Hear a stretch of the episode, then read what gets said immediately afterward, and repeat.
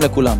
היום נדבר בעזרת השם על נקודה מאוד מאוד חשובה, גאווה יהודית, שכל אחד מאיתנו צריך ויקבע ליבו בדרכי השם. היה סיפור על אחד מהאדמו"רים בזמן השואה, קראו לו רבי חיים בדבריסק, משהו כזה. הצדיק הזה מספר שלפני שפרצה השואה, היו כבר פוגרומים של הנאצים, וחלק מהיהודים כבר הבינו מה הולך לקרות, ברחו, חלק לא כל כך הבינו, חלק חשבו שזה רק מחנות עבודה, היה בלבול גדול. האדמו"ר הזה מספר, רבי חיים, שהגיע אצלו אחד יהודי מהקהילה, יהודי חשוב מאוד מהקהילה, עשיר מאוד, בעל נכסים מרובים, שבא לרב ואמר לו, כבוד הרב, תשמע, המצב הולך ומחמיר, שוברים פה בתי כנסת, לוקחים יהודים, אנחנו לא יודעים לאן הפנים של הדברים הולכים להיות, איך זה הולך להיות? אתה לא יודע מה הולך לקרות מחר. אמר לו הרב, כן כבודו, מה רוצה? אמר לו, כבוד הרב, יש לי הרבה נכסים, יש לי הרבה ממון, הרבה כסף בכל מיני מקומות. אני עכשיו כעת מעביר את כל הכספים שלי לכל מיני מדינות, עם קודים, בנקים, כל מה שצריך. כבוד הרב, אני מרגיש שמשהו הולך לקרות, אני לא יודע אם אני אשאר בחיים. השואה הזאת שהולכת לקרות, אני לא יודע אם אני אשאר בחיים, ואני יודע שכבוד הרב צדיק, וכבוד הרב יישאר בחיים כשם אוהב אותו. מיד הרב אמר לו, מחילה, גם אתה יהודי יקר וגם אותך הקדוש ברוך הוא אוהב, מה פתאום, מה זאת אומרת, אין פה איפה ואיפה, אתה בן של בור עולם וגם אני, אנחנו אותו דבר. הוא אומר לו, הרב, אני מבין, אבל אתה יודע הרב, אתה קצת קרוב יותר ממני לקדוש ברוך הוא, בסדר? אני מבקש מהרב דבר אחד קטן, אני לא יודע מה הולך לקרות, נראה שהולך לקרות משהו קשה ביותר, לברוח מפה כבר אני לא יכול, סגרו את הגבולות. אני מבקש מהרב דבר אחד, אני רוצה להעביר לרב את כל הנכסים שלי. אני אתן לרב את כל הבנקים, את כל הקודים, את כל העניינים שלי, שאם חס ושלום, אני לא אשאר בחיים, שלפחות הממון, הכסף, כל הדברים שיש לי, כל הנכסים, הרב יעביר אותם, הוא יהיה השומר שלי, הוא יעביר אותם למישהו מהמשפחה שלי, אחרי שיגמר כל הזוועות שאנחנו שומעים פה. וכשהדברים ממש התקדמו ובאמת פרצה השואה, הבחור הזה אמר לרב, אתה רואה הרב, זה מה שקורה, עכשיו אנחנו הולכים להתאפס וכולי, פחד מאוד, והוא העביר לרב את כל מה שיש. הרב אמר לו, אני מקבל על עצמי, אני אשמור את הכל, הכל יהיה בידיים שלי, ואם חס ושלום, שלא יקרה, אם אני לא אמצא אותך, ואני אמצא מישהו אחר במשפחה שלך, אני אעביר לו את כל הנכסים. השואה פרצה, היהודי הזה נתפס, הרב מספר שהוא הצליח לברוח מאותה העיר שהוא היה שם בגרמניה או מפולין, עבר מעיירה לעיירה, מעיר לעיר, עבר בגבולות, ברח, הקדוש ברוך הוא ממש סייע בידו, בדרך לא דרך, דרך ניסית, ברח. אחרי שנים שכבר השואה נגמרה, מספר אותו רב צדיק, אני ממתין חודש, חודשיים, שנה, שנתיים, אין באופק שום דבר, אין זכר לאותו יהודי, אבל אני לא יכול לעשות כלום עם הכסף, כי אני צריך מישהו מהמשפחה שלו. עוברים שנים, אין זכר. יום אחד אני יושב בבית המדרש, לומד תורה, ואחד העניים מקיש בדלת, הבחור העני, בגדים קרועים, מקיש לי בדלת, דופק לי בדלת, פתחתי, הייתי לבד, פתחתי את הדלת, ראיתי בחור מסכן, קור בחוץ, גשם, אמרתי לו, תיכנס פנימה, ראיתי אותו כולו רזה, נראה מבוגר, כנס פנימה, הושבתי אותו, הכנתי לו קוסטה, הבאתי לו איזה עוגה, ככה סנדוויץ', אמרתי לו, מה, למה אתה מסתובב בשעות כאלה ככה, ותראה אתה נראה, עם הקוטון הזה, אתה יכול למות מקור. אמר לו הרב, צדוקה, אני צריך צדוקה, תן לי צדקה. אמר לו הרב, איזה צדקה, אתה יכול למות בקור. אמר לו הרב, אין לי מה לאכול אם אני לא יצא לבקש צדקה. אמר לו, למה? מה, אין לך משפחה? אין לך אחים? אין לך דודים? למה אתה מסתובב ככה? ואז הוא פרץ בדמעות אותו אדם. חשף את הזרוע שלו והראה לרב את המספר שיש לו על היד. אמר לו, כבוד הרב, אני ניצול שואה. כל המשפחה, כולם נספו במחנה השמדה. אמר לו, מה אתה אומר? הרב בכה איתו. אמר לו הרב, איך הצלחת לברוח? והבחור מספר לו את כל הסיפור, שהגיע לארץ והתגלגל וכולי, ולא נשאר לו שום דבר, ואין לו ממה לאכול, ואין לו פה לישון. הרב נשבר לו ליבו בקרבו. תוך כדי דו-שיח, שהוא שואל אותו על המשפחה, אומר לו, היינו קהילה גדולה, אני בכלל משפחה של עשירים, תראה לאיזה מצב הגעתי. השם מוריד שהוא מעשיר, מוריד שאול ויעל, משפיל אף מרומם, בורא עולם הופך עולמות. ואני הייתי אז פעם אדם מאוד מאוד מכובד, אדם עמיד, משפחה עמידה, עשירה, תראה איפה ירדתי, אין לי מה לאכול. ואז הרב ככה שאל אותו, מי המשפחה, איפה היית גר? והוא מתחיל לספר לו. והרב מתחיל לחבר את הפאזל. הוא אומר לו, רגע, רגע, אתה היית חי בקהילה כך וכך? אומר לו, כן. אז איזה משפחה אתה? הוא מספר לו את המשפחה. אומר רבי חיים אדריס כזה, הרב הצדיק כזה, מספר.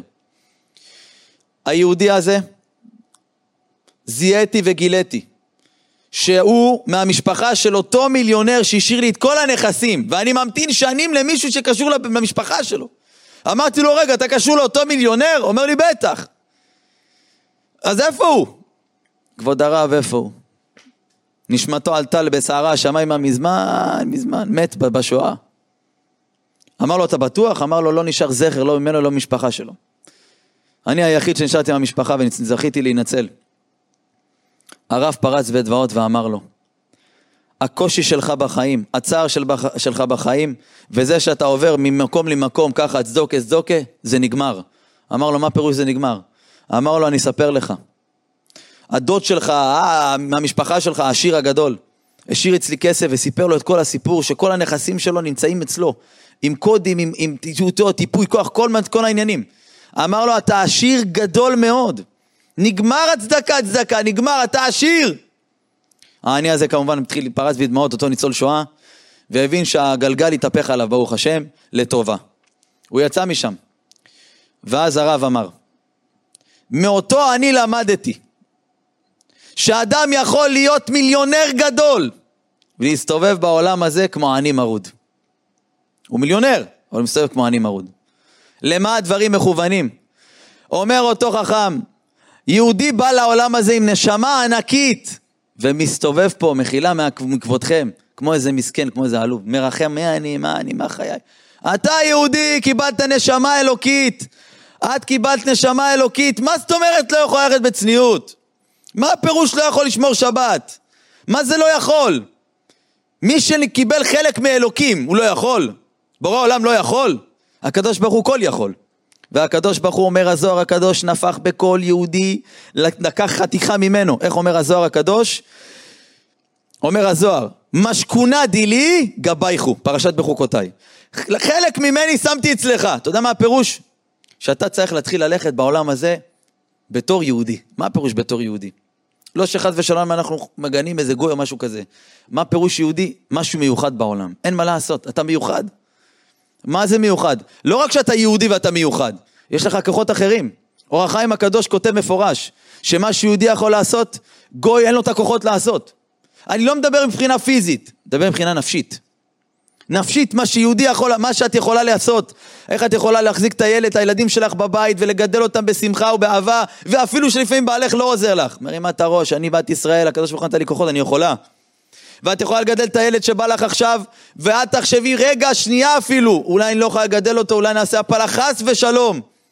כי אם הקדוש ברוך הוא נתן לך את הניסיון הזה, את יכולה לעמוד בו. אין דבר כזה בעולם לא יכולה. למה? אנחנו יהודים, רבותיי. יהודים זה חלק מהקדוש ברוך הוא. אנחנו ירדנו לפה מהשמיים. נשמה, כשמתחת קיצי הכבוד ירדה לפה. אנחנו מטיילים בעולם, לפעמים מתעסקים בכל מיני שטויות. מסתובבים בעולם הזה כמו עניים מרודים שמחפשים צדקה. מטיילים בכל מיני מועדונים וכל מיני פאבים, צולים, חוזרים לבית, הפוכים. אומר הקדוש ברוך הוא, אתה יהודי, מה אתה עושה שם? מה אתה? אתה אמור להיות בשבת, ליהנות בעונג שבת. אתה אמור לבוא לשיעור תורה, להיות הרב של השיעור תורה. אבל מה אתה במקום זה? אז מה אני פה הולך, מטייל, מסתובב שם, יאללה עוד פעם חוץ לארץ, חוזר, מסתובב. אומר הרב, חפץ חיים עליו השלום. מבחר ימי האדם. כמו אישה להבדיל שנכנסת לסופר ורוצה לקנות עגבניות, אז היא בוררת העגבניות, לוקחת את הכי טובות. אומר החפץ חיים, אחרי 120 שנה יראו לבן אדם, שמבחר חייו, זה היו הימים שהוא הצליח להשקיע בלימוד התורה. שהוא הגיע כל יום לשיעור, זה הימים הכי שהוא ישמח מהם. למה? אני משקיע, כי יש לי את הכוח. אני לא מוריד את עצמי, שמע, יהודים, בעולם, כל העולם, תראו כמה מגנים את העם היהודי. אתם יודעים למה? כי אתה מיוחד. מצפים ממך. אתה שורט ילדה בטעות, איזה ילדה, לא יודע מה, בטעות. איזה ילד או ילדה, אני יודע מה, גוי בטעות עושה איזה משהו, שורפים לך את העולם, תראו מה זה היהודים, תראו. אבל שם תולים אנשים בזה, בסוריה וזה, תולים את הילדים, עושים ככה, מי מתייחס בכלל? לא, שטויות, לא עושים כלום. למה?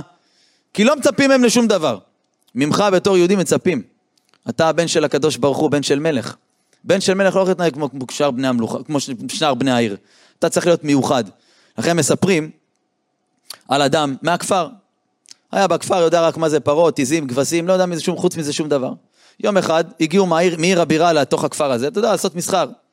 תוך כדי שעושים שם מסחר, מספרים שבעיר הגדולה, בעיר הבירה, עשו רכבת.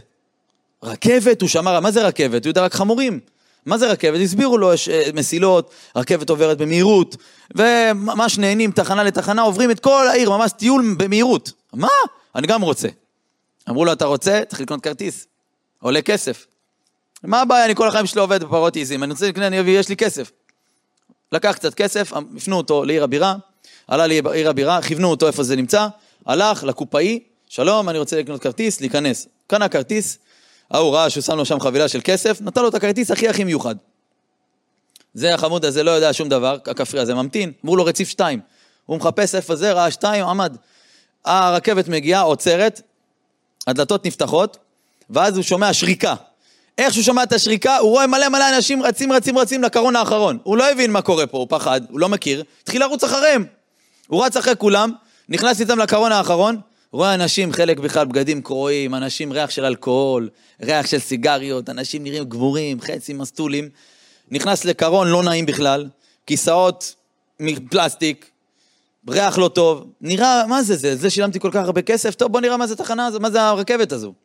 והוא ככה ברכבת מתחנה לתחנה, פתאום באחת התחנות, עולה ההוא עם הכובע, זה שבודק את הכרטיסים.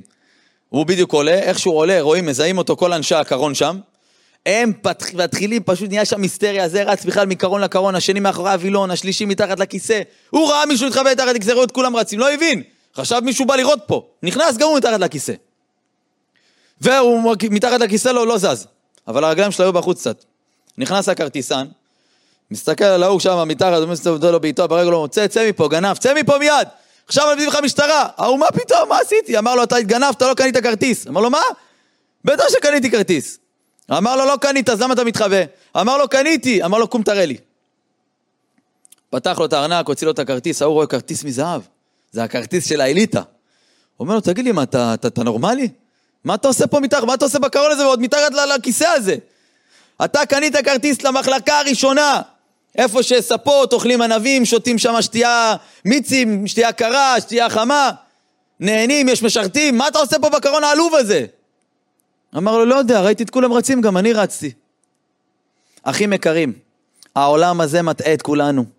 אומר המשילת ישרים, אין שלמות בעולם כמו הדבקות בקדוש ברוך הוא, וחוץ מזה, הכל אינו הבל ושב נטעה. אתה יורד נשמה כזאת גדולה לעולם עם כרטיס של נשמה ענקית. במקום זה מה אתה עושה? הולך, רוצה להיות מסי. זאת יורדת לעולם, נשמה ענקית יש לה.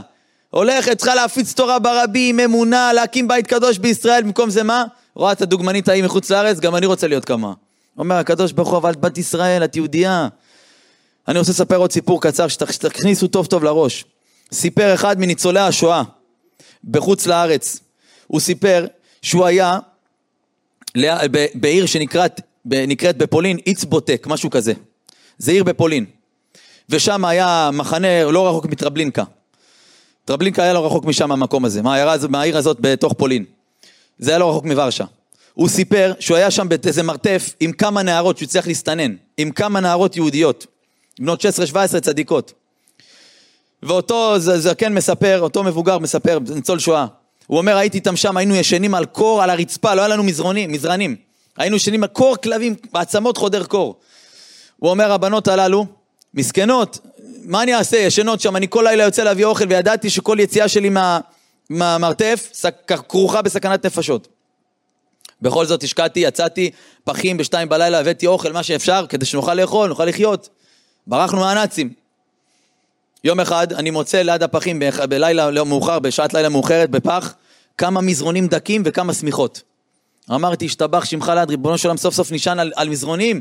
הבנות האלה, בנות 16 מסכנות, ישנו על מזרונים, לא על רצפה קפואה. הבאתי את זה, אמרתי להם שמאה יום הם ישנות על המזרונים ועל הסמיכות. הם אמרו, מה פתאום, כבוד הרב, אתה תשם. אתה רבי, אתה תשען על זה. לא, מה פתאום, אתם, נהיה ויכוח. אמרתי להם, אני מוכל על כבודי, תשנו. הם ישנו על זה. למחרת אני יוצא להביא אוכל. יצאתי בשעת לילה מאוחרת להביא אוכל. אני חוזר, אין בנות ואין מזרונים. אומר אותו ניצול שואה, פרצתי בדמעות ואמרתי לקדוש ברוך הוא, ריבונו של עולם, גם את הילדות האלה הם לקחו, גם את הילדות האלה הם רצחו, לקחו את המזרונים, לקחו את הילדות, למה ריבונו של עולם? הוא פרץ בדמעות, הוא אומר. ותוך כדי שהוא בוכה ומדבר עם השם, הוא שומע רעש בכניסה למרתף. הוא עומד מאחורי הקיר, הוא פחד. פתאום הוא רואה את כל הנערות האלה, בנות 16-17 יורדות. הוא אומר לבנות, לאן הלכתם? אתם סיכנתם את הנפשכם, לאן הלכתם? חשבתי אתם נרצחתם. אמרו לה הבנות, רבי, אתה יודע שאנחנו בנות ישראל מצוות על צניעות. ואנחנו מצוות על צניעות גם כאן בגטו, גם כאן במחנה השמדה, גם כאן בגרמניה בפולין, וגם כאן במרתף. נקראו לנו הגרביונים, בזמן שברחנו, היה גדר תיל, זה כל מיני קוצים, ברקנים, נקראו, אין לנו גרביונים. זה לא צנוע. אז פשוט יצאנו החוצה, פרמנו את המזרונים, לקחנו ככה את כל הסמיכות שהבאת, פרמנו את כל מה שאתה, זה חוטים, ועשינו מזה גרביונים, כדי שנהיה צנועות כבוד הרב. הוא הסתכל על הרגליים שלהם וראה שיש להם על הרגליים מזרנים, קרועים. הוא אומר, פשוט בכיתי. הרמתי את עיניי לשמיים בדמעות ואמרתי, ריבונו של עולם, כשיגיע המשיח, ואיתו האבות הקדושים אברהם, יצחק ויעקב, והאימהות הקדושות, שרה, רבקה, רחל ולאה, אני אהיה מוכן לעמוד מול האימהות ולומר להם, נכון, אתם צדיקות, אתם האימהות הקדושות בסרתם נפש, אבל תדעו לכם, שבזמן השואה, בדור האחרון, היו בנות שמסרו נפש לא פחות ממכם. וגם אם תיקחו את כל המצוות ואת כל המעשים הטובים של עם ישראל, בכל התקופות, ותיקחו את המסירות נפש של אותם בנות שאף אחד לא ידע עליהם בכלל, על כף מאזניים יכריעו את כולם. אחים יקרים, הבבליים, המצרים, אומות העולם, רומאים, כל מי שהחריב לנו את בית המקדש, כולם היום נמצאים במוזיאון, ועם ישראל חי וקיים, אתם עומדים חיים וקיימים. תרימו את הראש, אתם יהודים, תזכרו את זה. גאווה, גאווה יהודית, לא גאווה של גאוות תאוות השם כל גבל לב, לא. בשבילי נברא העולם. אומרים חז"ל, כל יהודי צריך לומר, בשבילי נברא העולם, בשבילך נברא העולם, כל העולם, עם כל הרבנים. לכן כתוב, דרך אגב, כתוב, נסיים עם זה, אנוכי אדוני אלוהיך אשר הוצאתיך מארץ מצרים. למה כתוב אנוכי? אנוכי אדוני אלוהיך אשר הוצאתיך מארץ מצרים. היה צריך להיות כתוב, אשר הוצאתי אתכם. אז הוצאתיך, אנוכי אדוני אלוהיך, מה זה אלוהיך? אלוקיכם. אומרים רבותינו, אני האלוקים שלך, רק שלך, אתה הבן היחיד שלי, אתה בת היחידה שלי. תכניסו את זה טוב טוב לראש חבר'ה, כשאדם מבין את זה, החיים נהיים יותר קלים וכיף לעבוד את הקדוש ברוך הוא. בשורות טובות.